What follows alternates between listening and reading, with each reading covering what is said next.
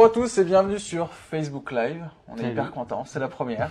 Elliot, tu vas un peu euh, avoir les, les pots cassés puisqu'on va tester plein de trucs. On espère que euh, pour vous ça se passe bien, que vous entendez bien le son, que c'est ok pour vous. Euh, N'hésitez pas à mettre des commentaires, du coup on va les regarder sur, sur notre téléphone pour voir un peu si ça se passe bien. Elliot, je suis ravi de t'avoir en premier invité de ce Facebook Live. L'objectif c'est que pendant 4 mois, j'aimerais rencontrer des gens qui m'inspirent, des gens que j'aime bien, des gens que j'ai pu rencontrer sur ma route et qui m'ont apporté des choses. Je trouvais ça un peu, un peu solitaire de le garder pour moi. Et il y a plein de personnes, j'en ai parlé en disant, mais j'adorerais que cette discussion qu'on vient d'avoir, les gens puissent l'entendre parce que c'est hyper passionnant. Et, et donc je me suis dit, bah voilà, allez, let's go. On prend une caméra, on se fout dans mon salon. Parce que c'est bien chez moi, du coup, vous voyez bien le frigo, la cuisine derrière. Et, euh, et en toute simplicité, l'idée c'est de discuter. Il n'y a pas de timer, il n'y a pas de. Ça doit, alors c'est vrai que tu disais ça va durer une heure. Euh, si c'est cool, ça dure une heure. Si à un moment donné on se fait chier, ça dure 20 minutes. Si, mais à mon avis, ça va durer. euh, J'ai pas la de 20 pression. minutes. Ok. Non, non, non. Euh, on y va vraiment à la cool. Euh, la première chose qui m'intéresse, Elliot, c'est peut-être qu'on fasse connaissance avec toi. Euh, alors en fait, j'ai pris des petits, des petits articles de presse. Alors je suis allé sur, sur Google pour voir un petit peu comment on parlait de toi. Donc il y a ton site qui est en premier, on va peut-être le voir après. Moi, ce qui m'intéressait, c'est ce, ce terme de designer bricoleur. Ouais. Est-ce que tu es OK avec ce terme de designer bricoleur? On parle aussi de, de web activiste. C'est quoi en fait? T'es qui, Elliot Lepers? Euh, bah, je pense que le côté euh, bricoleur, euh, le côté bricoleur, c'est moi qui l'assume en fait parce que je pense que c'est important de montrer qu'on qu'on tâtonne beaucoup et moi je tâtonne beaucoup et j'ai fait une formation de designer Ouais. aux Arts Déco, effectivement, mais j'assume assez peu cette formation-là parce que je pense que c'était pas du tout en accord avec ce que j'aurais pu apprendre en fait. Qu'est-ce qui que- te.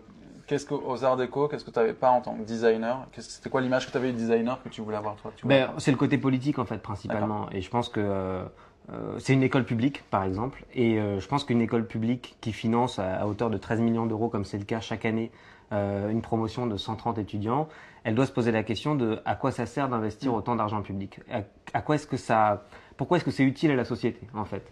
Euh, et dans ce cas-là, pourquoi est-ce qu'on forme des designers Pourquoi est-ce qu'on forme des créateurs Pourquoi est-ce qu'on forme des, des artistes? Et c'est vrai que d'ailleurs, euh, beaucoup de mes pairs sur ce côté-là sont pas d'accord parce qu'ils pensent qu'il ne doit pas y avoir for- forcément d'utilité à l'art. Et l'art, c'est c'est une chose, le design, c'est autre chose. Quoi. Complètement. Et moi, j'avais envie euh, de penser comment est-ce que, euh, en tant que designer, je peux prendre un pas de côté sur la société pour apporter des solutions, pour apporter des réflexions qui permettent d'améliorer finalement euh, l'habitabilité du monde.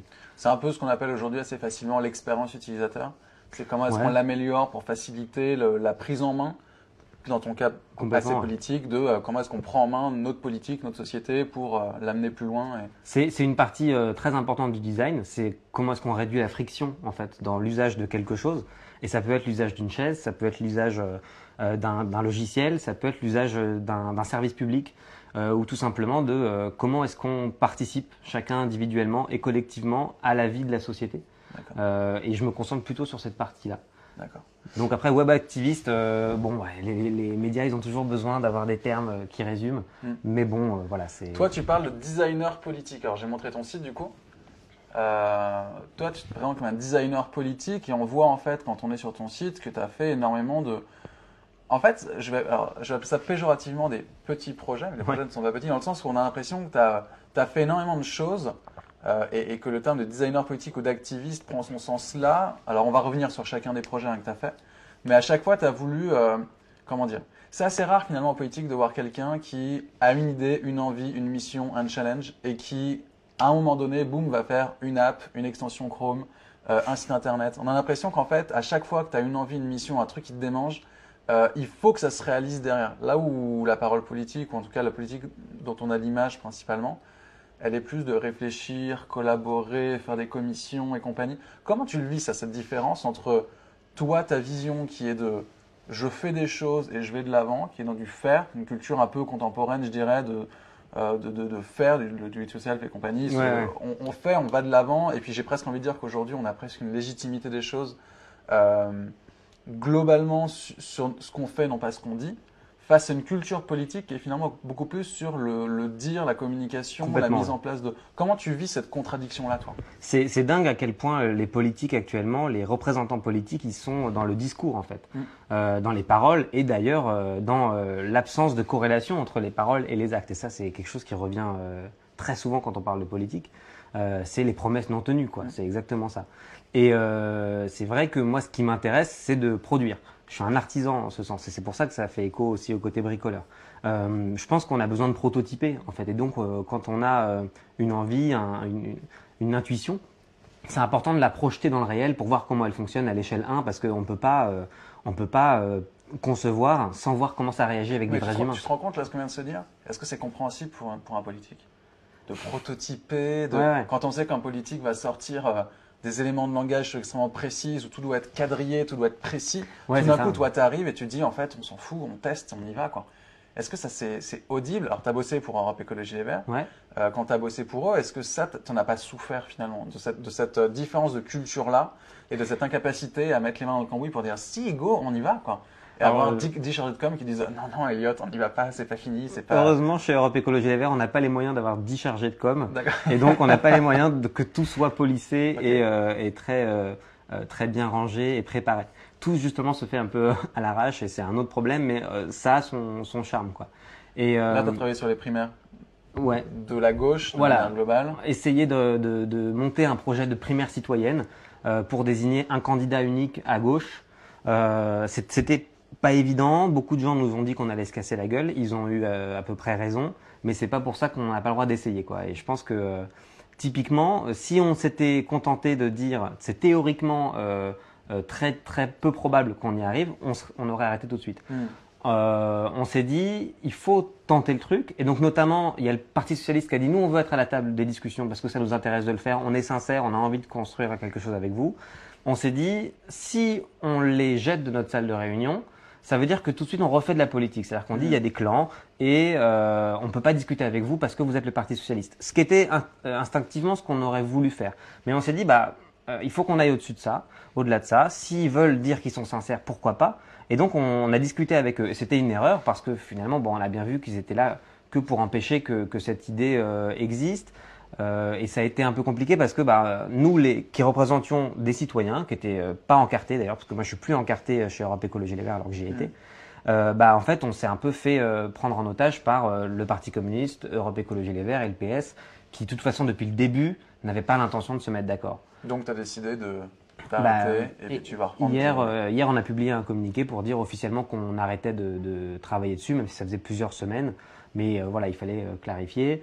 Euh, on en sort euh, plus fort quand même. Hein. Mm. C'est- on regrette pas du tout d'avoir fait ça parce que euh, moi j'ai appris plein de choses. J'ai discuté avec des dirigeants du PS que j'avais jamais rencontrés. J'ai pu comprendre un peu mieux leur psychologie, ce qui les pousse à soutenir de manière un peu aveugle et absurde. euh, un gouvernement que plus personne ne comprend. Donc voilà, je comprends mieux qui ils sont. Et c'est vrai que ça, c'est un truc en politique, euh, on en parlait juste avant. Euh, je pense que quand on est étranger au parti politique, on ne se rend pas du tout compte que les gens qui euh, exercent la politique au quotidien, ce sont des humains. Mm. Et que c'est pas seulement des, des manipulateurs et des calculateurs qui veulent simplement euh, arnaquer, manipuler euh, et se faire élire. C'est plus complexe que ça, en fait. C'est plus sournois que ça. C'est avant tout des gens qui euh, pensent qu'ils ont raison souvent. C'est des gens qui sont venus à la politique par sincérité, euh, par engagement, parce qu'ils voulaient changer le monde et qui se sont dit bah, je vais pa- passer euh, des heures en réunion tous les soirs, sacrifier ma vie personnelle parce que le pays en a besoin. Et puis petit à petit, ça devient plus insidieux et petit à petit, petit à petit, ça devient des gens qui perdent cette sincérité, ça c'est clair. Et finalement, sens assez proche d'eux sur la mission, mais sur l'exécution, en tout cas, tu as essayé de faire autrement. J'ai pas envie de. euh, Ouais, moi je trouve que c'est dommage de tout jeter en bloc et euh, de jeter en bloc tous les gens qui ont un jour eu leur carte dans un parti politique. Je pense que c'est ça, ça a aussi vachement changé ces dernières années parce que euh, de- depuis cinq ans, effectivement, euh, il y a Internet, Mm. notamment Internet avec les pétitions. Je dis cinq ans parce que les pétitions en ligne, elles ont vraiment émergé ces cinq dernières années. Et donc aujourd'hui, on a l'impression qu'on n'a plus besoin des partis pour faire de la politique. Mais jusqu'à très récemment, on ne pouvait pas faire de la politique vraiment Mm. autrement que Alors que là, on se rend compte, vu le nombre de candidats, je Ouais. m'étais promis qu'on rentrerait pas dans le sujet. T'es vraiment un salaud, hein, non non, non, mais on se rend compte effectivement qu'au vu du nombre de candidats, il y a une obligation aujourd'hui de, de mettre une nouvelle façon de faire en place. Et c'est peut-être là où euh, toi, tu peux réussir à, à proposer des choses Et si Ouais. c'est pas pour celle-là, ce sera pour la prochaine. Le, le- tu veux dire les 86 candidats à la présidentielle Enfin. Ouais, c'est ça. Qui, qui montre en fait que euh, juste les partis veulent plus rien dire et que plus, enfin, que voilà, que ce qui représentait jusqu'à maintenant des hégémonies intellectuelles euh, dans lesquelles en fait on, on, on se, on se rassemblait un peu naturellement, aujourd'hui n'a plus aucun sens et c'est complètement fracturé. Et donc on a beaucoup plus de mal aujourd'hui à se, à se euh, figurer dans un groupe très large. On a besoin de groupes beaucoup plus restreints parce que en fait on a une plus grande diversité Mm. et on arrive moins à faire des concessions sur son idéologie euh, intime. Euh, Ah, on a pas eu la caméra. Ouais. J'arrive. Les joies du direct.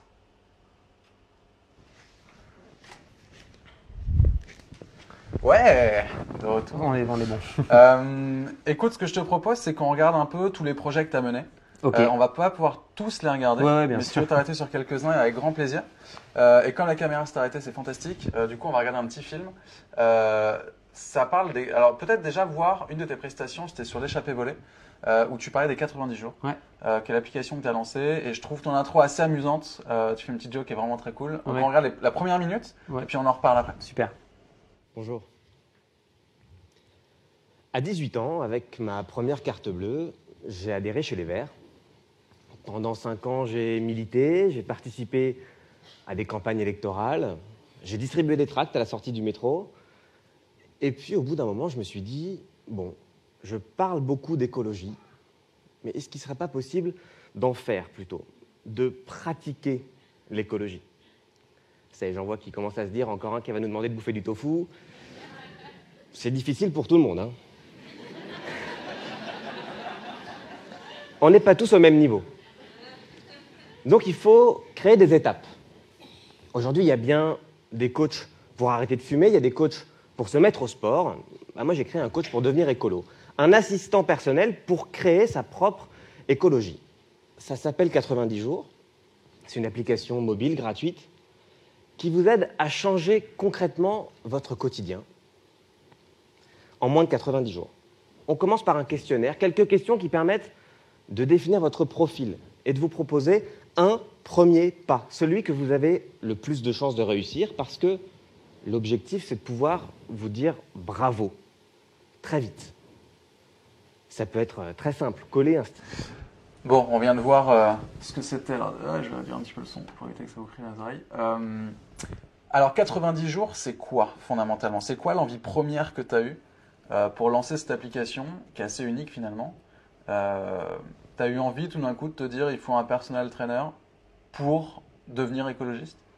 Ouais, bah, euh, moi j'avais passé 5 ans chez Europe Écologie Les Verts.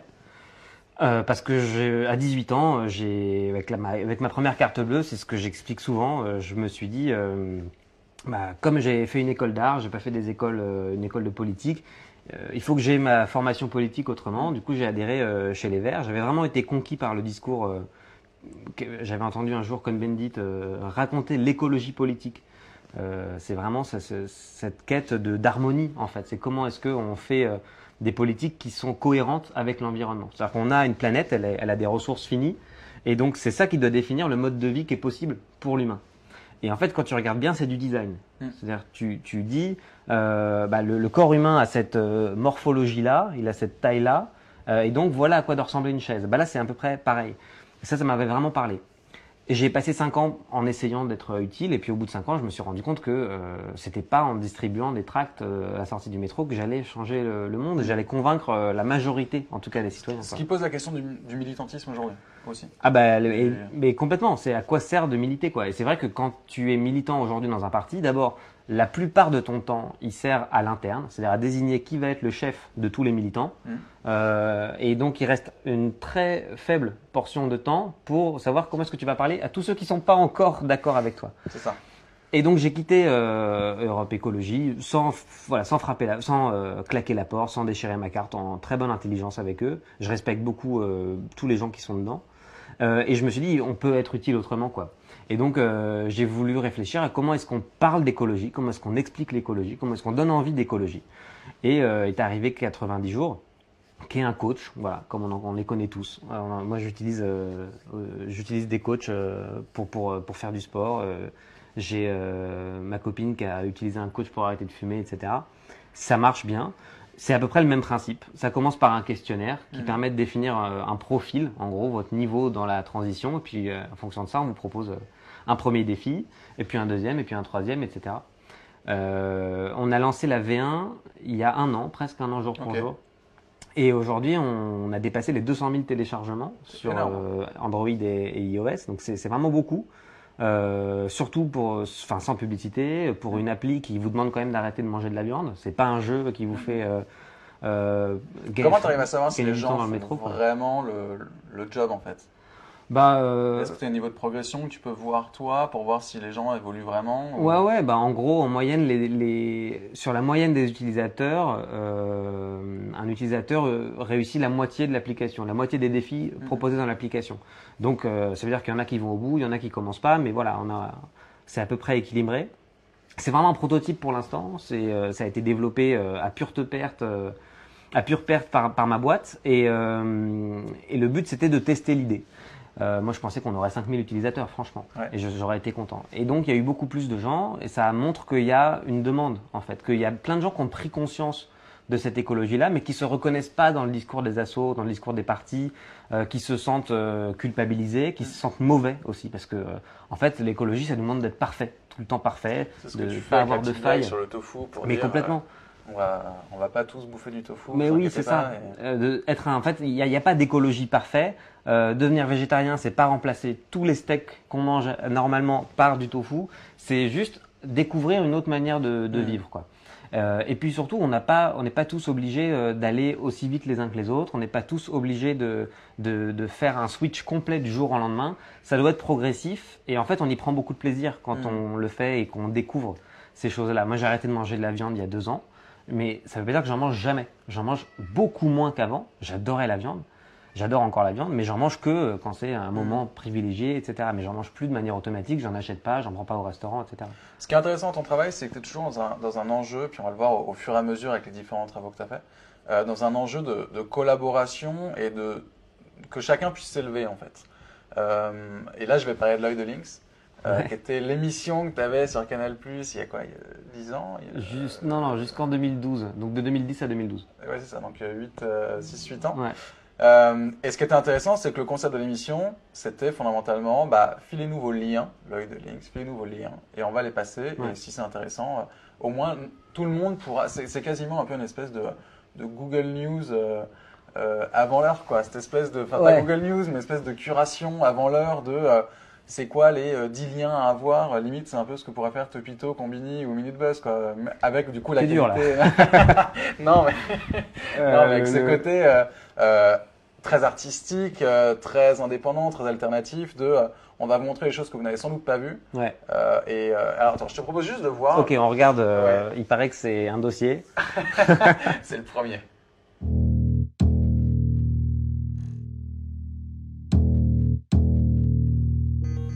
Bienvenue dans l'œil de Lynx, le magazine de l'activité créative du net. Au commencement, il n'y avait rien. Pas de clics, pas de geeks, rien. Le seul réseau social était la grève. Puis des militaires désœuvrés créèrent un réseau d'ordinateurs. Ce qui passa totalement inaperçu, le monde étant trop occupé par le seul buzz de l'époque qui était en train de marcher sur la Lune. Puis vint le lien, en anglais link. Pour des raisons de copyright, nous attribuerons la création du lien à une personnalité anonyme. Par exemple, Dieu. Le réseau se mit alors à créer à tout va pour devenir une autoroute planétaire, encombrée de clips, de claps, de trucs et de trocs. Pour observer ce nouveau monde de créations en expansion permanente, nous allons avec vous ouvrir l'œil et le bon. Bienvenue dans l'œil de Lynx, le magazine de l'activité créative du net.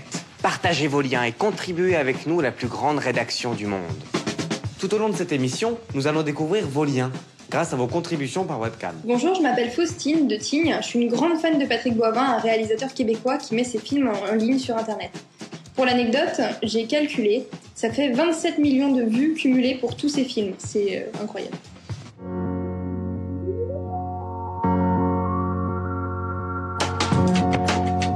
C'est Bon. marrant ça, 27 millions de vues cumulées, c'est incroyable. C'était bien il y a 6 ans, quoi. C'est ça. C'était quoi l'idée? C'était quoi l'envie? C'était quoi le début? Parce que nous, on s'est connus à ce moment-là. Moi, Ouais. je bossais chez OVNI, toi, tu bossais sur la Links, on s'était vu à une soirée. Et moi, je t'ai découvert comme ça. Euh, C'était quoi l'envie de se dire tout d'un coup, tiens, il y a un truc qui s'appelle Internet qui est en train de sortir, il y a des gens qui sont en train de produire des choses, et on a vu à Charlie Mars ou les autres qui sont en train de produire des contenus qui font le buzz avec 27 millions de vues. Euh, C'était quoi l'envie tout d'un coup de partager ça à tout le monde? Euh, à à l'origine, en fait, il y, a y une boîte de prod euh, géniale qui s'appelle La Parisienne d'Images. Et euh, avant l'œil de Lynx, ils avaient une autre émission qui s'appelait Les films faits à la maison. Donc le principe, c'est qu'ils allaient voir des créateurs, des vidéastes qui bossaient chez eux. Donc c'est vraiment c'est le tonton qui fait les films en vacances. Et et ils, ils, ils arrivaient à dégoter des pépites comme ça euh, de créateurs un peu fous un peu partout dans le monde. Euh, mais c'était vraiment l'époque de la mini DV quoi. Et puis entre temps est arrivé Internet et est arrivé du coup euh, une nouvelle forme de création beaucoup plus décentralisée.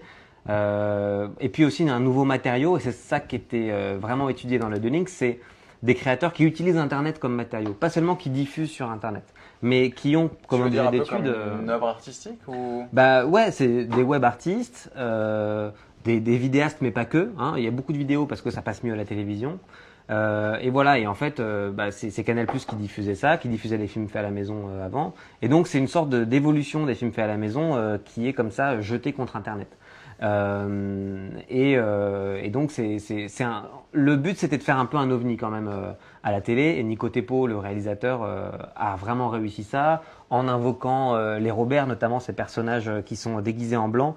Qui, Qui a eu l'idée de ces personnages? Parce qu'ils sont quand même Ouais. entre flippants et. c'est, je sais plus qui c'est, je pense que c'est Nico, Nicolas. D'accord. Qui, il s'appelle Robert en, en, en hommage à, euh, j'oublie, je, je, je sais jamais son nom, mais c'est un des pères d'internet qui s'appelle Robert quelque chose. Et je sais plus exactement euh, qu'est-ce qu'il a inventé, mais Dans les voilà. commentaires, si vous voulez, Ouais. n'hésitez pas. Et donc ils sont toujours anonymes avec des masques complètement euh, déjantés. euh, voilà, c'est c'est euh, aujourd'hui il y a plein de codes qui sont euh, utilisés à, à la télévision euh, qui, qui ressemblent un peu à ça, mais euh, c'était assez marrant. Et puis une incursion surtout du, du web avec des, euh, des chroniqueurs qui étaient là euh, par webcam. Et donc euh, voilà, aujourd'hui d'ailleurs l'émission elle a évolué en 2012 et maintenant il n'y a plus de plateau. Donc le, le, ce qui restait, euh, le, le, ce qui restait une sorte de boulet de la télévision traditionnelle a été supprimé et maintenant il n'y a plus que des intervenants qui sont par webcam. Donc euh, c'est vraiment devenu maintenant l'idéal du début qui était la plus grande rédaction du monde. Hmm. Euh, voilà, et maintenant c'est un peu tout le monde, c'est jamais les mêmes personnes qui présentent les liens, il y a des récurrents évidemment. Euh, il y a une grosse communauté euh, qui fonctionne sur un, un groupe euh, Facebook de gens qui proposent des liens, qui sont parfois souvent des, aussi des créateurs qu'on cite dans l'émission. Voilà, moi j'ai fait ça pendant deux ans, c'était assez chouette. Pour introduire le de Links, euh, j'ai dit qu'effectivement, une, des particu- une des particularités que tu avais était de toujours jouer un peu collaboratif et de faire grandir un peu tout le monde. La deuxième particularité, je trouve, en voyant ça, c'est de se dire que à la fois dans le domaine politique, tu es à cheval entre le monde politique traditionnel, euh, très structuré, et puis le monde, euh, je dirais, politique, euh, citoyen, avec plein d'associations, avec plein de mouvements que tu lances et compagnie. Et bah, pour la télé, c'est un peu la même. Tu as commencé sur quelque chose de très ancien, structuré, qui est la télévision. Ouais. Et puis après, tu allé sur le web parce que tu t'es dit, on va vraiment plus s'amuser là-dessus. Pourquoi tu as ce besoin à chaque fois d'avoir d'avoir un pied dans chaque. euh, parce que tu te compliques la vie, soyons francs. Mais, un- Ouais. mais c'est peut-être là aussi que c'est intéressant. Mais d'avoir un pied à chaque fois dans, dans- dans les deux institutions, je dirais, euh, la plus ancienne structurée et la neuve qui, qui se renouvelle. Et tu passes de l'un à l'autre régulièrement. C'est quoi cette envie en fait? T'as une envie de. Est-ce que t'as un petit côté un peu à Saint-Bernard, j'ai envie de sauver le monde Euh, ou- je sais pas. Alors, il faut, faut que j'assimile en même temps parce que tu me fais un peu euh, euh, une une analyse là. hein. Euh, non, je pense que non, mais ce, qui- ce qui m'intéresse, c'est euh, qu'on est dans un moment de transition. Évidemment, il y a plein de choses qui sont en train de, de- de changer et il y a plein de gens qui sont paumés. Mm. Euh, donc ces gens-là, il faut d'abord les rassurer, il faut euh, les aider à comprendre. Pour moi, c'est très important qu'on laisse pas des gens au bord de la route. Ça, c'est une première chose. Et donc, euh, je me reconnais bien dans le rôle de passeur et de, de, de- d'être, de faire de la pédagogie là-dessus. C'est quelque chose qui me va bien et que j'essaie de faire dans mes projets. Euh, et puis par ailleurs, ce moment-là de transition, ce moment de glissement, c'est une opportunité formidable pour euh, faire en sorte de, de- que le changement est dans le bon sens.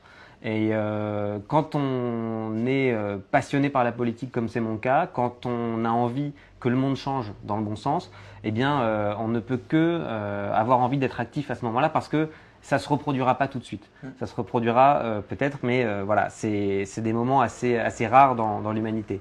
Et donc, il faut s'en saisir. Et si on s'en saisit pas, ce sera d'autres personnes qui s'en saisissent, et d'ailleurs qui le font déjà.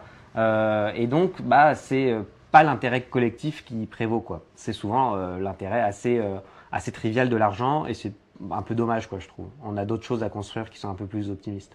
Alors, il y a Alice Galland qui nous dit passer de l'un à l'autre, c'est peut-être aussi une question d'économie. La prod télé, tu en vis mieux encore aujourd'hui que la prod de contenu web. Et- et comment ça se passe Euh, aujourd'hui? Donc, Toi, tu as dit que tu avais une boîte, Ouais, j'ai trois boîtes euh, techniquement, d'accord mais bon, ça c'est des histoires de, Et, de gestion. c'est intéressant de se dire est-ce que euh, est-ce qu'aujourd'hui le, le- je dirais les, les budgets que tu as où, où tu vis grâce plutôt à une partie innovation ou est-ce que tu vis plutôt grâce à la partie euh, euh, traditionnelle euh, tu vois? Euh, est-ce que par ouais. exemple sur les applications que tu fais euh, est-ce que tu, tu pourrais dire tiens je vais la vendre à, à Arte ou est-ce qu'il y a des coproductions avec des télés plus traditionnelles Bah, j'ai fait un peu ça. Je trouve ça compliqué. Je trouve que cette temporalité des, des chaînes euh, de l'économie traditionnelle, elle est, elle est, en tout cas, moi, je me retrouve pas forcément dedans. Parce que je trouve que c'est très très lent, ça nécessite euh, euh, tout un tas de cooptation, de validation, de paliers, de commissions. Et c'est vrai que c'est un temps qui est assez incompatible avec le temps du web, où en fait, en une après-midi, tu peux acheter un nom de domaine et lancer un site. quoi. Et, euh, et moi, je me reconnais plus dans cette réaction, même si il faut faire attention à garder quand même une vision euh, de long terme et à pas être tout le temps dans la réaction. Ça, c'est un truc important. Mais alors euh, sur l'économie, ouais, bah, juste Ouais, pour finir sur l'économie, la plupart des projets que je porte, en tout cas ceux qui me prennent euh, la plupart de mon temps, ils sont pas forcément rémunérateurs. Hmm. Euh, donc c'est trouver un équilibre entre porter des projets sur lesquels on va pas gagner d'argent, mais qui derrière permettent de euh, faire des projets parce qu'on a euh, inventé quelque chose ou bien qu'on s'est fait euh, repérer par quelqu'un qui va être intéressé, derrière créer une, forme de rentabilité et d'aller de plus en plus vers une économie qu'on aura produit nous-mêmes. On reviendra après, peut-être qu'on parlera des nouvelles façons d'être salarié, justement, de travailler Ouais. et de mixer son temps.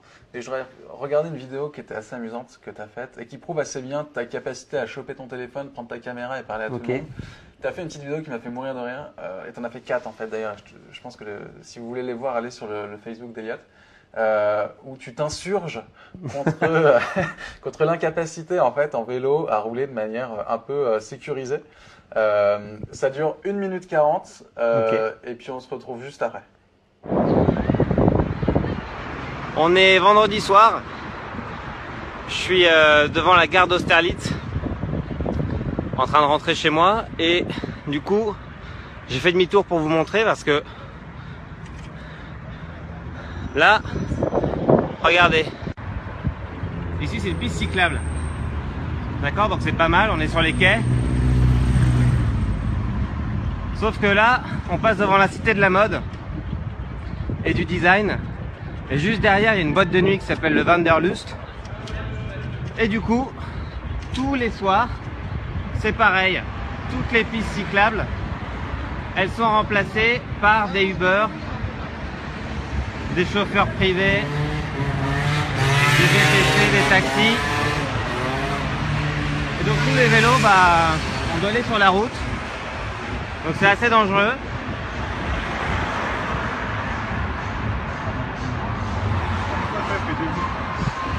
Voilà, avec les portières qui s'ouvrent, avec les gens qui sortent, avec les gens euh, qui traversent.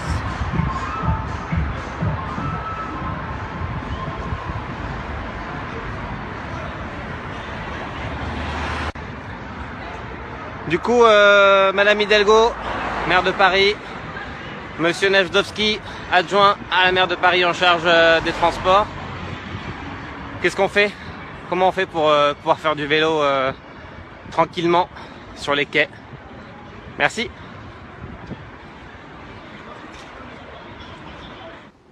Bon alors, qu'est-ce qui t'ont fait ces passages piétons, ces voitures et Ouais, bah, il y, a- il y y a un an, euh, j'ai acheté un vélo et euh, j'ai écrit un article à ce moment-là. C'était au, au- au lancement de 90 jours. C'était pour moi euh, un peu l'aboutissement de, euh, de cette transition que je m'étais appliquée à moi-même.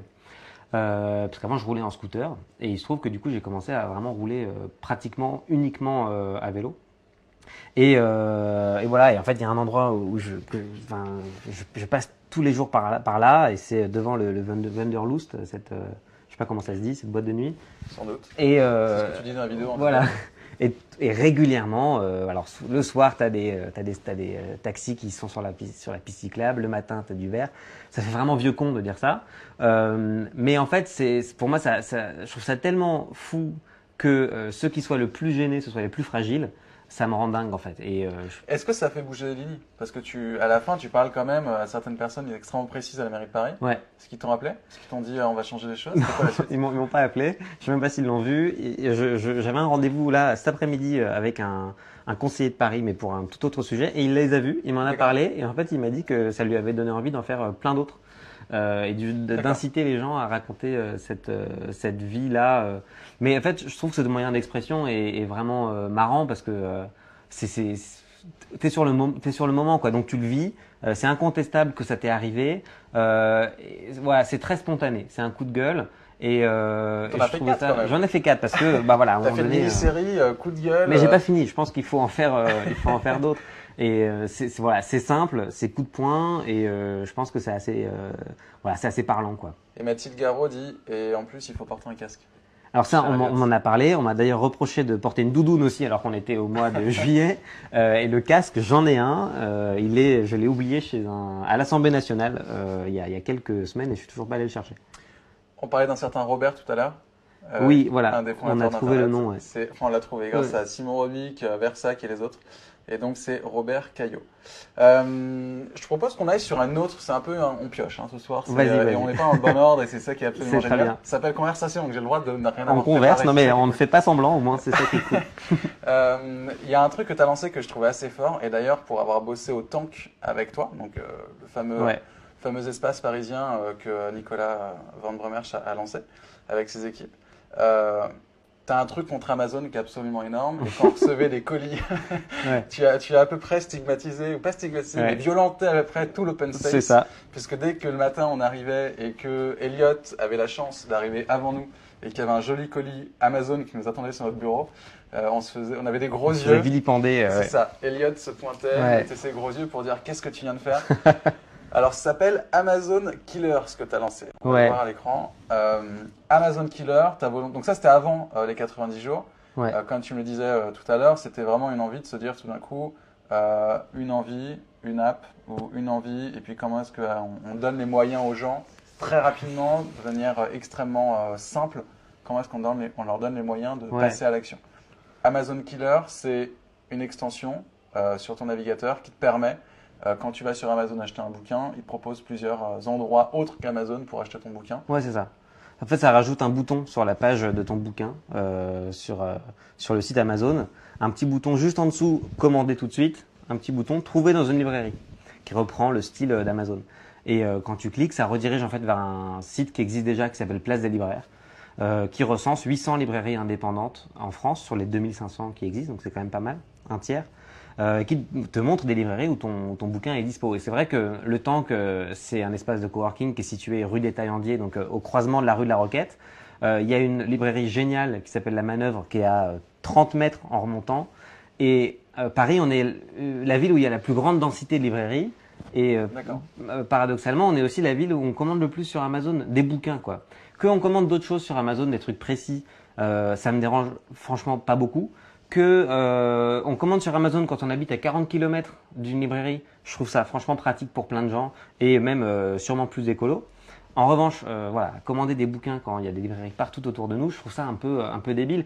Et c'est un peu tombé dans, dans cette illusion qu'Amazon orchestre, en fait, cette illusion de modernité. C'est vrai que euh, commander sur Amazon, ça, ça nous donne l'impression d'être dans le futur. Euh, parce qu'on se dit, bah, en fait, euh, en comparaison, Amazon a réussi à rendre les libraires euh, ringards. Et c'est vrai qu'ils ont des défauts. C'est vrai qu'on a souvent peur de se casser le nez. Voilà, Amazon Killer, moi je l'ai codé en une heure et demie l'été euh, 2014 parce qu'il il venait de, il y a une loi qui leur interdisait d'offrir les frais de port parce que c'était dé- déloyal. Et le lendemain, ils ont annoncé qu'ils allaient passer les frais de port à 1 centime d'euro. Et je trouvais que c'était tellement bas de leur part, tellement, tellement sournois, ça m'a énervé. J'ai codé ça et voilà, il se trouve que ça a pas mal euh, pris. Euh, Il y a encore 10 000 personnes qui l'utilisent chaque semaine. J'aimerais bien faire la V2. 10 000 personnes par semaine, Ouais, c'est énorme. bah ouais, c'est les stats de, de, de Google, mais c'est, ça me paraît beaucoup, mais c'est quand même, euh, c'est quand même chouette. Euh, et du coup, euh, voilà, c'est, rigolo. J'aimerais bien aller Après, plus loin dans la techno. Qui est le site qui est un des. Ouais, ouais, non, mais c'est. Et de- étonnamment, euh, je- j'ai jamais eu de nouvelles de leur part. Quoi. Euh, J'ai même pas eu un courrier d'avocat qui m'a dit vous utilisez notre nom. Euh, Ils, soit ils sont, soit ils sont, se sont pas rendus compte, Mm. ça m'étonnerait. Soit ils sont assez malins pour ne pas, euh, ne pas communiquer Ouais. dessus parce que ça ferait euh, plus Ça de de la pub pour toi et du coup, Exactement. Et parfois, je me dis même, en fait, s'ils étaient intelligents, ils intégreraient cette fonctionnalité à leur propre service. Et il ferait de l'affiliation. Et c'est ça. Et ils prendraient une commission sur les librairies et au moins ils enterreraient la hache de guerre. Et euh, ils utiliseraient toutes les librairies qui existent à Paris comme des points de vente. Mhm. Et ils auraient, ils auraient tout gagné, mais ils sont pas allés euh, encore là-dedans. Quoi. Bon, on va appeler euh, Jeff Bezos. après, on, va- Hein, on le fera. Euh, Amazon Killer, ça, ça avait fait du bruit aussi, effectivement. Un autre projet qui m'avait vraiment plu, Matcholand. Ouais. C'était quoi ça, Matcholand Matcholand, on l'a lancé euh, en octobre 2014. Euh, en fait, un an avant, à chaque fois il y a des un an avant. hein. Euh, un an avant, on avait fait un site qui s'appelait 343connards.fr, qui était en Ouais. fait une réponse euh, à une tribune publiée dans Causeur qui s'appelait Les 343 salauds, qui était notamment initiée par euh, Bec BD. Et euh, c'était une tribune pendant le débat sur la pénalisation des clients de prostituées. Et c'était euh, 343 hommes qui revendiquaient, je cite, le droit à leur pute. Le droit à pouvoir aller aux putes. Et euh, on avait trouvé ça tellement euh, incroyable que des hommes publics utilisent leur, euh, présence médiatique pour vé- véhiculer un tel message aussi euh, bas, aussi sexiste, aussi ringard. Euh, on s'est dit, il faut qu'on mutualise en fait notre force de militants qui s'opposent. Et euh, donc, Ma- Macholand, c'est une plateforme d'interpellation antisexiste. On identifie un propos sexiste Mm. et euh, on propose à euh, la foule en délire euh, d'interpeller l'émetteur. Sur, sur Ikea, par exemple. Exactement. Euh, Ikea, donc c'est euh, une, pub, euh, elle est cloche, mais au moins elle est belle. Donc euh, une analogie assez euh, fréquente entre une femme et un objet. hein, voilà, on a l'habitude. Et bah là, on peut leur écrire un tweet directement à Ikea. L'intérêt, c'est que c'est en un clic, il y a 344 personnes qui ont envoyé un tweet à Ikea. C'est public. Et donc forcément, c'est visible. C'est beaucoup plus visible que si on s'énerve chacun dans son coin. Et il y a eu quelques belles victoires assez rapidement, je pense comme ça, servicepublic.fr qui propose des statuts types d'associations pour Mhm. toutes les personnes qui créent des associations. La plupart utilisent les statuts types. Et ben là, ils proposaient de nommer un président, un vice-président et un ou une secrétaire. On avait trouvé Ah ça euh, trop beau pour être vrai et c'était pourtant le cas. On les a interpellés dans la journée, ils ont changé les statuts types.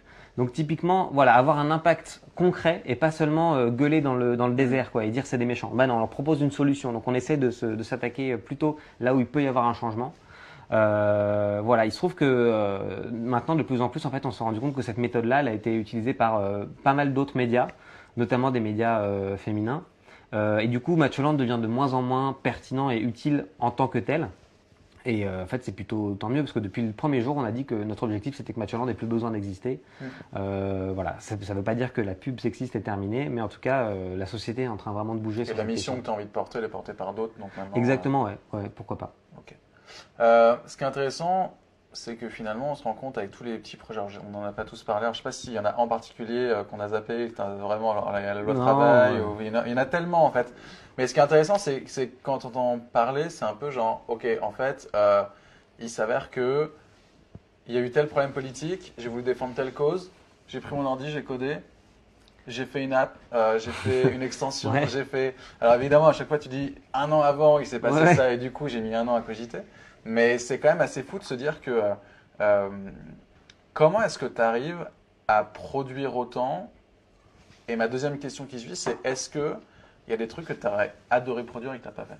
Ou que là, tu as, dans les peut-être pas dans les cartons pour pas non plus euh, Ah bah oui, plein. déflorer ce que tu vas faire, mais est-ce qu'il y a des trucs où tu t'es dit euh, là foncièrement il manque des choses sur des sur des missions, mais je me sens un peu trop petit peut-être Ouais, ouais. pour le faire? Bah, tous tous les jours, hein, je pense. euh, mais il y, a, plein de trucs que j'ai euh, sur une sorte d'immense euh, to-do list virtuelle euh, que j'aimerais bien faire un jour quand j'aurai plus de temps. Il faut faire attention à pas trop se disperser non plus. Et puis en même temps, il y a plein d'idées très mauvaises. Donc l'intérêt de faire assez assez vite, c'est euh, au moins de, voilà de pouvoir euh, identifier si euh, ça vaut le coup ou pas. Ouais, tu, testes en direct et puis tu vois si ça marche ou pas. Voilà, c'est ça. Au moins, j'ai pas de complexe là-dessus Mm. sur faire un truc pas bien, comme on pourrait, je pourrais avoir ce complexe-là si ça faisait 10 ans que j'avais rien fait et que j'attendais, j'attendais d'avoir la bonne idée. C'est ça. Moi, je pense que voilà, je préfère ne pas attendre la bonne idée, mais plutôt tester des trucs, même s'ils sont pas forcément hyper, pas forcément parfaits. Euh, mais typiquement, bah, 90 jours, c'est un projet qui a nécessité 9 mois de de- d'écriture, de, développement, de, de conception. Euh, donc, on n'est pas dans cette temporalité euh, ultra immédiate comme peuvent l'être d'autres projets. Et petit à petit, bah, en fait, moi, j'essaie de plus en plus d'aller vers un- une logique plus entrepreneuriale en fait autour de ces projets, de les inscrire dans le temps et donc de réfléchir à comment est-ce qu'on crée des modèles euh, qui permettent une viabilité parce Mm. que euh, ne peut pas euh, vivre bénévolement. Euh, moi, j'aimerais bien aussi ne, ne- pas, une- pas que ces projets soient uniquement une sorte de, de passe-temps à côté d'un travail alimentaire. J'aimerais bien que ces projets deviennent un métier. Mm. Et donc, ça, ça demande un peu de temps, un peu d'ingénierie en fait euh, entrepreneuriale pour, euh, bah, pour en fait réussir à créer ces, ces, ces modèles-là qui n'existent pas vraiment en France. On a on n'a pas vraiment les modes de financement de ce genre de, de métier. C'est quoi ton focus Ou c'est quoi plutôt les, les inspirations Est-ce qu'il y a des boîtes qui sont aujourd'hui qui font ça, peut-être aux États-Unis, peut-être euh, ailleurs dans le monde? Il y a une boîte aux États-Unis qui fait euh, qui, a, qui a un fonctionnement un, un peu similaire qui s'appelle Purpose, euh, qui a été C'est quoi l'URL juste. Purpose.com. P-U-R-P-O-S-E.com, qui a été fondé par Jérémy Heimans, qui est un, un australo-américain, qui est un mec euh, absolument génial, qui a fondé Move On, qui est un mouvement citoyen, euh, euh, qui avait avant fondé Get Up. Move On, c'est aux États-Unis, Get Up, c'est en Australie. Il a aussi cofondé Avaz. Voilà, c'est un mec qui a été dans tous ces mouvements de la politique sur Internet, très en avance, qui a bossé sur la campagne d'Obama. Euh, voilà, c'est un peu une sorte de, de, de héros euh, virtuel. Je l'ai rencontré à Paris il y a quelques semaines. Euh, Il était de passage et euh, voilà, on s'est très très bien entendu. Et effectivement, lui, ça fait plusieurs années qu'il essaye de monter ce qu'il fait aux États-Unis. Pour résumer, en gros, et c'est en fait un peu le même modèle que je fais en France. C'est à la fois accompagner des, des associations existantes sur des campagnes de mobilisation euh, et monter des mouvements, en fait, créer des mouvements sociaux. Euh, et puis en même temps proposer des produits qui répondent à des, à des solutions sur les enjeux sociaux. Et en Et- même temps, trouver un modèle économique qui permette à tout ça de Mais voilà, la, la différence, c'est qu'aux États-Unis, il y a des fondations qui Mm. disent OK, on vous donne 3 millions d'euros pour faire votre campagne dans les deux mois. Et ça, en France, juste, ça n'existe pas. Euh, parce que, euh, en fait, il y a, y a moins de collusion. Alors, c'est parfois intéressant, moins de collusion entre les milieux euh, euh, financiers et les milieux politiques. Et euh, les, les, euh, les, les entreprises, en fait, se mouillent beaucoup moins en Mm. politique. Mais parce que les campagnes électorales sont pas financées par les, par les, par les boîtes aussi. Donc ça, a euh, un aspect positif et ça, a un aspect négatif, c'est que, en fait, globalement, le mouvement euh, social, le mouvement euh, de, de, du changement, euh, est très mal financé en France. Les associations, quand on est, on se rend pas forcément compte, mais quand on est une association, une petite association, on a du mal à trouver une salle pour se réunir, quoi. Euh, ben voilà. Et donc ça, c'est vrai que c'est étrange. Et je pense qu'il il va falloir que ça change parce que on a besoin euh, de professionnaliser en fait euh, ces, ces mouvements-là, euh, de leur donner des meilleurs outils, de les former. Et ça passe notamment par avoir euh, plus de plus de fonds. Mais donc voilà, trouver des Alors, en modèles. France, un- comment ça peut se passer? Parce que là, tu prends le modèle américain, Ouais. effectivement avec des fondations. C'est un peu le même modèle qu'il pourrait y avoir à la limite en Angleterre. Euh, en France, ça ne l'est pas. Ouais. Donc, faut pas s'attendre à ce que dans les 10 ans qui viennent, il y ait des fondations qui s'épiquent Ouais. Mais donc là, c'est quoi ton, tes Bah- solutions et tes plans B que tu trouves pour te dire comment je me finance? Est-ce que tu restes sur ce modèle un peu mixte avec, euh, euh, on va dire, euh, grosso modo, 50% de ton temps pour la partie profit, où là, tu bosses pour des clients, et 50% pour justement tes activités presque citoyennes et militantes? Alors nous, pour, alors, on entre dans une phase un peu plus business, mais c'est intéressant aussi. Moi, j'aime beaucoup parler de ça.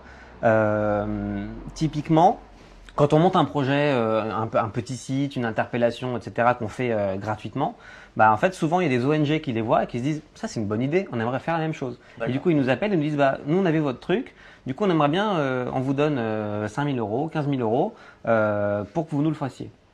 Et du coup, en fait, on a fait la R&D en amont du Mm. projet. C'est-à-dire qu'on n'a pas encore le client, mais on a déjà le produit. Et ensuite, bah, euh, le, le, le, L'idée, c'est de se débrouiller voilà. pour que ça match et que, à la Exactement. limite, c'est pas des fondations, mais c'est des ONG qui Et pourraient. ce qui euh, est, ce qui est intéressant, c'est qu'on sort de la logique purement client-prestataire. C'est le Mm. client qui vient avec une demande et on essaie de répondre à la demande. Là, en fait, on crée la réponse et ensuite on trouve la personne qui veut notre réponse. Ça c'est intéressant. Euh, et donc on a que des clients qui sont entrants. On fait pas de prospection. C'est que des gens qui viennent nous voir en disant je veux votre truc. Donc ça c'est plutôt chouette et euh, c'est plus sain parce que du coup on, on, on imagine les projets tels qu'on les, tels qu'on les veut dans l'idéal et ensuite ça plaît à des, à des gens. Euh, ça c'est une manière de, de travailler qui fonctionne bien. Euh, et par exemple sur 90 jours, eh ben en fait, on a beaucoup cherché un modèle économique. Il y a des boîtes qui nous ont proposé pendant la COP 21 euh, de mettre leur logo dessus et de nous payer pour l'avoir. tu as bossé trois mois pour la COP21. Euh, alors ça, c'était à part. Moi, j'ai- été salarié du, du ministère de l'écologie pendant trois mois pour travailler sur la, la manière dont la COP 21 était racontée, mais c'était j'ai vraiment séparé les deux. Et il se trouve que voilà, il y a des boîtes qui auraient bien aimé communiquer sur la COP 21 et qui nous ont dit bah 90 jours, ce serait un- une belle appli pour nous. Ça me paraissait pas très propre. Euh, on aurait pu mettre de la pub, on aurait pu euh, faire en sorte que l'application soit payante. Une application payante qui vous demande d'arrêter de manger de la viande, moi ça me pose un problème. Ah, On aurait pu, euh, on aurait pu prendre une commission quand on dit aux gens d'aller plutôt chez Enercop pour l'électricité que chez EDF. On aurait pu prendre euh, 10 pour, négocier 10% chez Enercop. Je voulais pas faire ça. Du coup, on a mis longtemps à trouver un modèle économique. Et en fait, maintenant, on est en train de développer une version euh, business. Donc, ça s'appelle B2B, hein, business to business. C'est-à-dire qu'il y a des entreprises qui nous disent, en fait, nous, on fait plein d'efforts sur euh, l'écologie. Euh, mais au niveau de la communication interne, on arrive mal à euh, impliquer nos Ah oui, collaborateurs. d'accord. Une Et donc- dans la boîte. euh, Complètement. Et donc, ils nous disent, en fait, on aimerait proposer 90 jours à tous nos employés.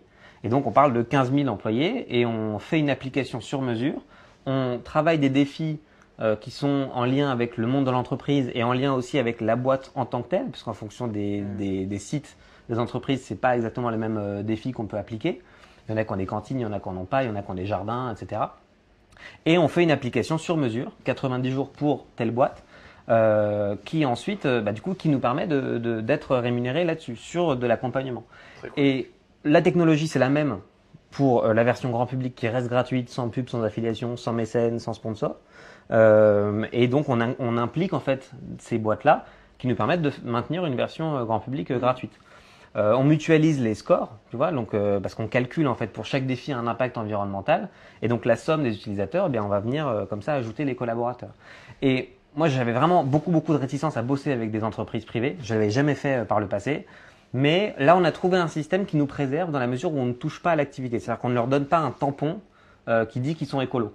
Nous, Ah oui, d'accord, on ne ça, parle qu'aux salariés, en fait. Et les salariés, ils n'ont pas forcément choisi que leur boîte euh, euh, ait, un, voilà, ait une activité qui soit pas forcément complètement raccord avec l'environnement. Et ça, euh, c'est le cas pour, pour certaines des boîtes avec lesquelles on va bosser. On n'est pas, c'est compliqué d'être une boîte avec 15 000 salariés qui a un bilan environnemental complètement clean. C'est franchement euh, très compliqué. J'en connais pas vraiment.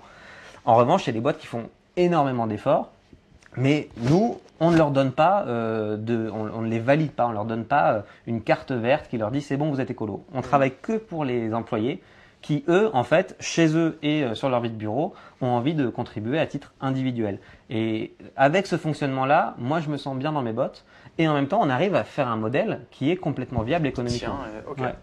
Euh, je vois que ça fait bientôt une heure qu'on discute. Ouais, Euh, ça passe vite. ça passe vite. J'ai encore une ou deux questions sur maintenant. euh, là, il y en a une trentaine qui sont en train d'écouter ce live. Pour les 30 personnes qui nous regardent, qui nous écoutent, qu'est-ce qu'on peut faire en fait? J'ai l'impression que parfois il y a un petit côté un peu too big to fail pour euh, à la enfin, pour changer les choses et se mettre en action. Il y a un petit côté où on regarde la télé et on se dit, mon Dieu, c'est pas vrai, il va encore faire ça. Euh, toi, toi, ta réponse que tu as trouvée, c'était de te mettre en action et, de faire des protos et de se débrouiller pour euh, changer les choses. C'est quoi le conseil que tu donnerais à n'importe qui qui a envie de s'impliquer? Est-ce que c'est d'aller dans un parti? Est-ce que c'est... J'ai posé cette question à dessein. Est-ce que c'est euh, euh, d'apprendre à coder? Parce que toi, en fait, tu as ce profil aussi entre designer, développeur, euh, presque un peu storyteller, communicant, chef de projet. Enfin, tu es un peu une espèce de d'hydre à je ne sais combien de têtes. C'est de développer les compétences, c'est de se fédérer, c'est de. Est-ce, est-ce que j'attends pas une recette, mais j'attends juste. Qu'est-ce qu'il faut? C'est quoi ce petit brin de magie qui fait que tout d'un coup tu te bouges les fesses, tu te lèves et le matin tu te dis go on va y aller. Bah, la, le- le- la volonté de changer le monde, ça ne, ça ne s'achète pas. Euh, c'est là ou c'est pas là, et c'est souvent il y a des plein de facteurs extérieurs. euh, Euh, voilà, il y a des gens qui ont des gosses et tout d'un coup, ils, voient leurs gosses grandir dans, le monde et ça leur fait se, rendre compte de l'injustice, ça leur fait prendre conscience qu'ils n'ont pas envie de nourrir leur enfant avec des pesticides, etc. Il y, a, il plein de facteurs qui font qu'on, à un moment donné, qu'on a envie de se, se bouger. Euh, de plus en plus, moi je, cro- je crois que euh, on a un problème sur la, structure politique, l'offre politique, parce qu'on est tout le temps en réaction. C'est-à-dire qu'il y a quelque chose qui se passe, on n'est pas content, donc on réagit. Et on dit c'est pas bien de faire comme ça. Euh, mais derrière, on a toujours un, train de retard, en fait. C'est que du coup, on est toujours en décalage par rapport au temps, au temps, au temps politique, au temps de la décision politique, qui finalement euh, avance inexorablement. C'est-à-dire qu'on a beau euh, contester, parfois on a des victoires qui sont souvent temporaires, euh, mais derrière, en fait, on, on légitimise le fait que l'histoire avance parce que on lui donne un équilibre. C'est-à-dire qu'on dit l'histoire avance, mais au moins il y a eu de la contestation, donc elle avance dans le bon sens parce Oui, qu'elle est euh, équilibrée. Et ça, ça me gêne beaucoup. Et donc, finalement, je pense de plus en plus qu'on ne peut pas. euh, Enfin, c'est- c'est vain de vouloir changer le monde. En revanche, un truc qui est très simple à faire, c'est de changer soi-même. Et déjà ça, c'est énorme. Euh, réussir à soi-même être en cohérence, euh, se lever le matin et se dire le métier que je fais, il me semble euh, un bon métier. Il me, il me rend pas malheureux. Je rends pas malheureux des gens avec mon métier. Ça, c'est déjà énorme. Réussir ça, c'est déjà fantastique.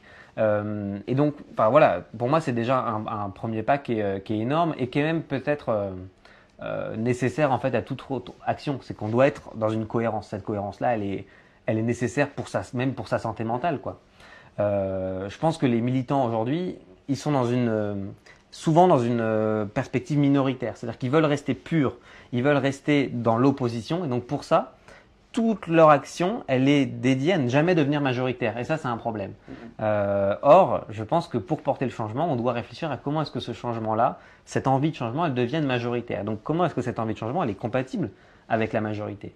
Et voilà, je pense que c'est pour ça qu'on doit, euh, on doit réfléchir à comment est-ce qu'on pratique la politique. On ne doit pas laisser, selon moi, la politique confisquée par des gens qui la pratiquent mal et qui nous disent touche pas, euh, laisse faire les grands, laisse faire les professionnels. Ça, c'est vraiment un truc qui, qui m'énerve beaucoup et auquel on assiste. Et c'est pour ça que j'ai pas envie de, de, de, euh, euh, fuir la politique des institutions. Je pense qu'au contraire, on doit se la réapproprier. Tu Et, disais un euh, moment donné dans une interview, euh, euh, tu, tu- tu critiquais le cumul des mandats, tu disais il faut qu'il y ait de plus en plus d'élus. ouais, ouais, ouais, Euh, complètement. ça veut dire que euh, les jeunes euh, qui sont là ou qui écouteraient, tu, le- tu les encourages finalement à se dire devenez élus, rentrez dans le système pour le changer de l'intérieur? Alors, je, je le dirais pas comme ça. Je, dis, je, je pense que toutes les personnes qui sont actuellement élues, en gros, dans les 10 ans, il faut qu'elles n'exercent plus aucun mandat. Euh, parce que c'est que comme ça, en mettant en fait, euh, je vais être un peu provoquant, en mettant des incompétents au pouvoir, euh, ils seront jamais aussi incompétents que euh, les gens qu'on a déjà au pouvoir. On a quand même euh, euh, Patrick Balkany qui est encore euh, député, bon. Donc faut pas avoir peur de ça Au-delà de l'incompétence, c'est quand même Oui. là un souci de citoyenneté, de Mais justice. en mettant des gens qui sont objectivement pas compétents ou alors professionnels de la politique, c'est-à-dire des gens normaux, mais des gens qui gèrent une famille, des gens qui exercent un métier tous les jours avec application, des gens qui dirigent des entreprises, ça c'est des compétences en fait. Mm. Et moi, c'est pour moi, c'est des compétences qui sont bien plus importantes pour diriger un pays que d'être un professionnel de la politique. Et surtout, en fait, ça veut dire être un professionnel des partis politiques. Mhm. Pour moi, cette compétence-là, euh, c'est celle-là qui nous pose un problème. Donc, on a besoin de mettre des gens normaux, en fait, des gens qui euh, ont exercé un vrai travail à tous nos postes euh, euh, d'élus. Et moi, on me demande régulièrement dans les interviews, euh, est-ce que vous voulez pas être élu? C'est quand vous allez être candidat, etc. Je l'ai pas posé. Ouais, ouais. C'est une question qui est légitime quand on touche à ça. Et, et en fait, ma réponse, c'est de dire, euh, en fait, mon, mon ambition, c'est que tout le monde soit élu. Et c'est que tout le monde soit candidat. Et c'est juste ça. Et évidemment, moi, j'aimerais bien être, euh, être candidat et être élu parce qu'on ne peut pas euh, dire le monde va pas comme il faut et refuser, de, à un moment donné, Ouais. de pouvoir être responsable. Donc si ça se propose, Mais c'est pas ça, c'est que j'aimerais bien que ça se propose à tout le monde. Et j'aimerais bien que tout le monde ait la possibilité un jour d'exercer un mandat, même si c'est un tout petit mandat. Mais je pense qu'on a besoin d'être beaucoup plus nombreux à passer par cette, par cette case-là, parce que naturellement, si tu réfléchis bien, euh, si on a euh, si on a le droit de faire un mandat, éventuellement un deuxième, et qu'après on est obligé d'arrêter, naturellement, tu dois avoir besoin de trouver beaucoup plus de gens pour remplir les postes. Et naturellement, s'il y a beaucoup plus de gens eh ben forcément, tu cherches des gens qui sont pas dans les partis politiques, et forcément, tu cherches des gens qui euh, n'ont pas envie de faire carrière. Et en fait, tu aussi, tu cherches des gens qui ont beaucoup plus besoin de s'entourer, qui ont besoin d'être euh, d'écouter les conseils, d'être conseillé, et donc tu arrives vers de la collégialité. Donc changer euh, quasiment de, de république. Bah, c'est pas très de- compliqué. Hein. C'est juste dire qu'on ne fait pas de la politique toute sa vie. Donc on fait de la politique pendant une petite partie de sa vie. La politique élue. Et qu'on est élu, voilà, une petite partie, et qu'après, bah, en fait, il y a Comment plein d'autres métiers. on, re- on repart dans le sujet, je suis désolé, mais Ouais, ouais. Moi, Bah, une loi, c'est pas très compliqué. Hein. Oui, mais tu sais très bien que ceux qui font les lois sont ceux qui. Voilà, c'est ça le problème. Bah, euh, Là-dessus, euh, il y a quand même 80, Comment on fait, euh, 93% des Français qui sont pour le non-cumul. Euh, Ouais, mais comment on fait? C'est ah, ça la question que je pose comment est-ce qu'on y arrive Comment est-ce fait qu'on fait en sorte que cette ouais. loi soit effectivement Parce votée fait, euh, comme tu le dis très bien, c'est-à-dire que toi, tu as trouvé ton mode d'action qui est finalement de, de se débrouiller pour faire politique et être militant, euh, et, et comme tu disais, ne pas suivre l'agenda médiatique, voire politique, Ouais, ouais. mais de prendre de l'avance et puis de, de, de le faire toi-même, en fait. Euh, mais pour une personne qui ne sait pas coder, qui voilà, qui n'a pas non plus envie de passer la moitié de son temps à faire politique, mais qui a envie au moins de s'engager un tout petit peu, c'est hyper compliqué de voir ça. Comment, comment on fait, quoi? Euh, bah alors, euh, on vote pas pour ces gens qui sont euh, cumulards. D'abord, on peut, on peut arrêter de voter pour eux. Il y a quand même Patrick Balkany, il est réélu à chaque élection. Il est réélu euh, député et maire de sa ville avec euh, Ouais, une grande majorité. serait- enfin, on va rentrer dans le débat, mais Balkany fait dans sa ville aussi des choses qui sont Voilà. euh, très bien pour les habitants de la ville, donc c'est pour ça qu'il est réélu. Voilà, et c'est la ville la plus endettée de France, donc c'est normal qu'effectivement il soit, euh, il soit ravi des équipements. Mais voilà, on a, on a une responsabilité, on a quand même un bulletin de vote. On choisit les gens qu'on élit, et puis après on peut être candidat, évidemment.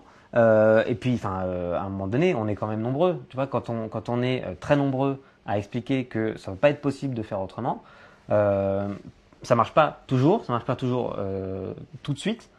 Mais en tout cas, euh, à un moment donné, tout le monde est en train de se rendre compte que la société, elle change profondément. Euh, voilà, on l'a vu avec la loi travail par exemple, quand on est plusieurs centaines de milliers dans la rue, le, gouvernement est obligé de reculer sur certains aspects. Pas sur tout. Derrière, ils utilisent cette, cette sorte d'arme atomique constitutionnelle qu'est le 49.3, euh, mais on voit bien que c'est parce qu'ils sont acculés. On voit bien qu'ils n'ont pas d'autre solution. Donc, mine de rien, le rapport de force, il existe. Euh, voilà. Mais ce qui est intéressant, c'est comment est-ce qu'on réinvente ces rapports de force et comment est-ce qu'on réinvente cette manière de se mobiliser euh, pour trouver des solutions. des solutions. Bah, il y a, y y des élections l'an prochain, quoi, dans quelques mois. Donc, y il y a des candidats euh, qui sont exactement sur la même ligne que moi pour dire euh, on, on doit mettre en place un non-cumul strict, pas un faux non-cumul comme l'a mis en place euh, euh, Hollande. Donc, il y a des personnes à l'élection présidentielle qui portent ça. Pour moi, c'est déjà une bonne manière d'exprimer qu'on est solidaire de ces idées-là. Et puis, par exemple, prends le, le revenu de base, l'idée de reverser, de verser chaque mois à tous les habitants une, une somme autour de 1000 euros euh, qui permettent de les mettre euh, hors de danger, qui per- per- permettent de les mettre en sécurité d'un point de vue euh, alimentaire et des, besoins de base. Cette idée-là, il y a 20 ans, elle était portée par une minorité de gens. C'était une idée qui paraissait complètement folle. Ben, Aujourd'hui, la majorité des, des candidats à l'élection présidentielle, elle, elle va porter cette, cette, ce C'est projet-là. même testé. Dans- euh, voilà, dans différentes, c'est testé en de Finlande. Donc bon, il y a des idées qui Ouais. deviennent majoritaires et, et on est, on va dans le bon sens quoi. Dernière question. Ah Bon, attends, nous sommes là, tout va bien. Dernière question. Sauf si, sauf si vous avez des questions, les amis. Oui. Nous, on les prend avec grand plaisir. Avec grand plaisir. Vous êtes euh, 36, donc euh, avec grand plaisir. On va voir la caméra qui se coupe. voilà. On a un décalage de 10 secondes, c'est pour ça aussi. Là. Euh, en attendant que, te- que les personnes, à la limite, euh, si vous voulez poser des questions, allez-y. Si vous avez des questions. Non, moi j'en ai une. C'est quoi les trois bouquins qu'il faut lire Ou c'est quoi les trois chaînes YouTube qu'il faut regarder Ou c'est quoi les. Tu vois, alors l'œil de Link, c'était la curation euh, de, tout ce qui était un peu alternatif et, sur le web. Moi, je vais demander un peu ta curation de euh, c'est quoi ta veille et c'est quoi les euh, deux, trois sites qu'il faut aller voir? Pour, pour à la fois être informé et à la fois être en capacité de, de savoir comment s'impliquer. Euh, ok. Il y a un bouquin que je suis en train de lire, c'est une trilogie en ce moment que je conseille à tout le monde. Ça s'appelle euh, 40, 50, 60. Donc c'est euh, les 40 signes de la pluie, 50 degrés en dessous de zéro et euh, 60 jours et après. Euh, ça a été écrit par euh, Sir euh, Kim Stanley Robinson. Et euh, c'est une trilogie qui raconte l'accession d'un président écologiste à la Maison Blanche, avec euh, tout un tas de, euh, de perturbations climatiques. Politique, fiction. euh, Exactement. Et je trouve ça euh, assez chouette. Euh, J'en suis, euh, je suis en train de finir le deuxième et c'est vraiment euh, marrant.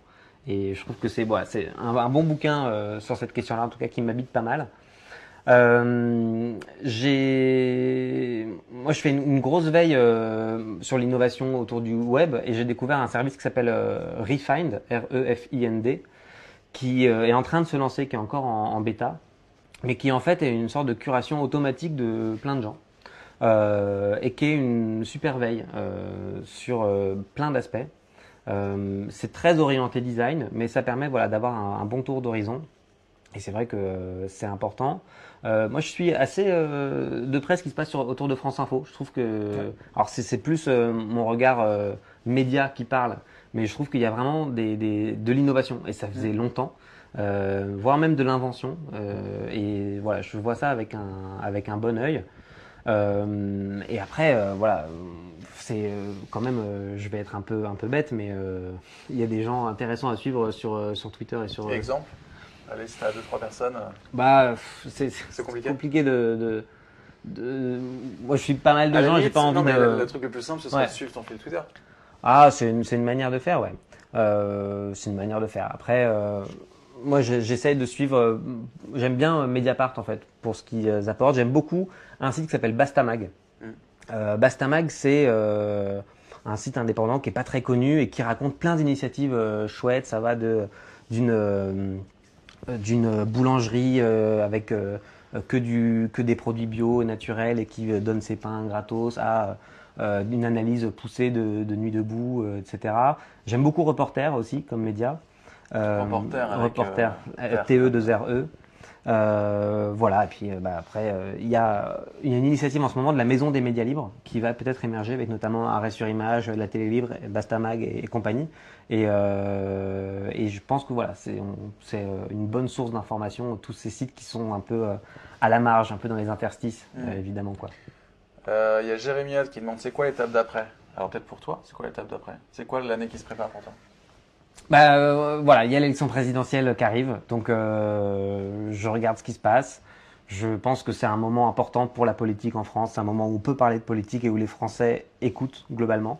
Et donc euh, voilà, on va voir ce qui se passe. Euh, je pense qu'après l'élection présidentielle, on sera pas extrêmement euh, joyeux. Je pense que je vais partir en vacances un, un peu longtemps, ce que j'ai pas fait depuis, depuis un, bout- un bon moment. Euh, mais en fait, ce que j'aimerais bien faire, c'est à un moment donné, c'est de créer une, une cohérence entre les différents projets que j'ai menés ces dernières années et euh, essayer en fait de, de rassembler ces gens, euh, voilà, ces gens qui euh, ont voulu parler d'écologie avec euh, avec 90 jours, ont voulu parler de euh, des Gafa avec Amazon Killer, ont voulu parler du sexisme avec Matt Holland, ont voulu parler de l'avenir politique avec la primaire de gauche. Et en fait, tous ces gens-là, essayer de les, les rassembler, les mettre ensemble, de dire bon bah, on partage à peu près la même vision. Euh, on est éclectique, on n'a pas forcément euh, les- tous les mêmes points de vue, mais on a envie d'avancer ensemble et euh, voilà, de, de- de fabriquer un mouvement qui, euh, qui réunisse tous ces gens-là. J'aimerais bien réussir à faire ça euh, et à côté, bah, voilà, faire en sorte que mon métier puisse continuer à exister, vivre de ça et essayer de porter encore d'autres tentatives de changement parce que c'est quand même ça que j'aime bien faire. Super, j'adore ce mot de la fin. Bon, c'est top. Et ben, on a tenu un peu plus d'une heure. Euh, C'était Bah, merci, cool. ouais. Merci pour tout, Elliot, pour euh, avoir euh, essuyé les plats de cette première. Avec plaisir, c'était quand même très bien organisé. Pour une première, je suis étonné. Euh, écoute, moi, ce que je propose à toutes les personnes qui nous ont suivis, euh, tu veux pas te présenter aux élections, demande Clément Piéton, tu vois. Donc, euh, évidemment qu'il y en a certains qui vont demander. Euh, ce que je propose à tous ceux qui nous ont écoutés, c'est, euh, comme c'était la première, de donner un peu euh, les feedbacks et de dire voilà s'ils ont aimé. On n'a pas de retour son ici, donc ça se trouve le son était dégueu, on sait pas trop. Enfin voilà, pour plein de raisons, à la fois technique, donc de production technique ou quoi. Il y a un espèce d'écho dans le casque. Ah oui, c'est vrai. euh, je sais pas si vous vous entendez l'écho ou pas. Enfin, on a essayé. Mais si vous avez des retours à faire, avec grand plaisir. Euh, en tout cas, ce qu'on a voulu faire voilà, avec Conversation, c'est une conversation. Il n'y a pas forcément de fil rouge à part parler de l'invité et, et de faire en sorte de, de pouvoir euh, t'exprimer. Et, euh, et j'espère que tu as pu le faire euh, comme tu le souhaitais. Merci pour tout. Merci beaucoup. Et puis, bah, à chouette bientôt d'avoir ce temps. Ou bientôt, euh, je ne sais pas où, mais nous nous croisons régulièrement. Donc, euh, ce serait grand Ça plaisir marche. pour se revoir. La prochaine, c'est bientôt? La prochaine, c'est. Oh là là, quel, Ah, quel je- média. La semaine prochaine, on est avec Joris Renault. Euh, Joris Renault, c'est aussi un très bon pote. Et lui, toute sa spécialité, sa, sa- sa question, c'est sur l'éducation. Ouais. Euh, il a bossé chez The Family, il a bossé pour l'opération Coup d'État. Euh, moi, je l'ai rencontré avant. En fait, ça fait plusieurs années qu'il veut monter sa boîte. Et ça fait plusieurs années que, comme il est absolument brillant, que les boîtes l'attrapent en disant Hop, toi, tu viens de quitter ton job, je te rattrape et tu vas bosser pour moi. Euh, et donc là, enfin, il monte sa boîte. Euh, et, euh, et- et je ne sais pas ce que j'ai le droit de dire de sa boîte. Donc, ce que je peux simplement dire, c'est va que c'est. euh, c'est que c'est. non, mais la semaine prochaine, on dira. Ne venez pas la semaine prochaine. Si, si. Mais, euh, mais en tout cas, c'est euh, c'est assez intéressant puisque, grosso modo, c'est comment est-ce qu'on arrive à, à transformer les professeurs et comment est-ce qu'on leur donne les clés pour évoluer et changer encore une fois Ouais. avec le monde d'aujourd'hui. Comment est-ce qu'on fait le design thinking avec eux, comment on avance avec eux? Et à la fois, j'aime bien sa méthodologie qui est de travailler avec eux pour monter sa boîte et en même temps de leur apporter des clés et d'itérer. Un peu faire. Voilà, on est tous dans cette même culture de C'est ça. on teste, on propose, on voit ce qui se passe, on construit ensemble. Euh, merci Elliot. Merci beaucoup. À très bientôt. Ouais. Ciao. Au revoir.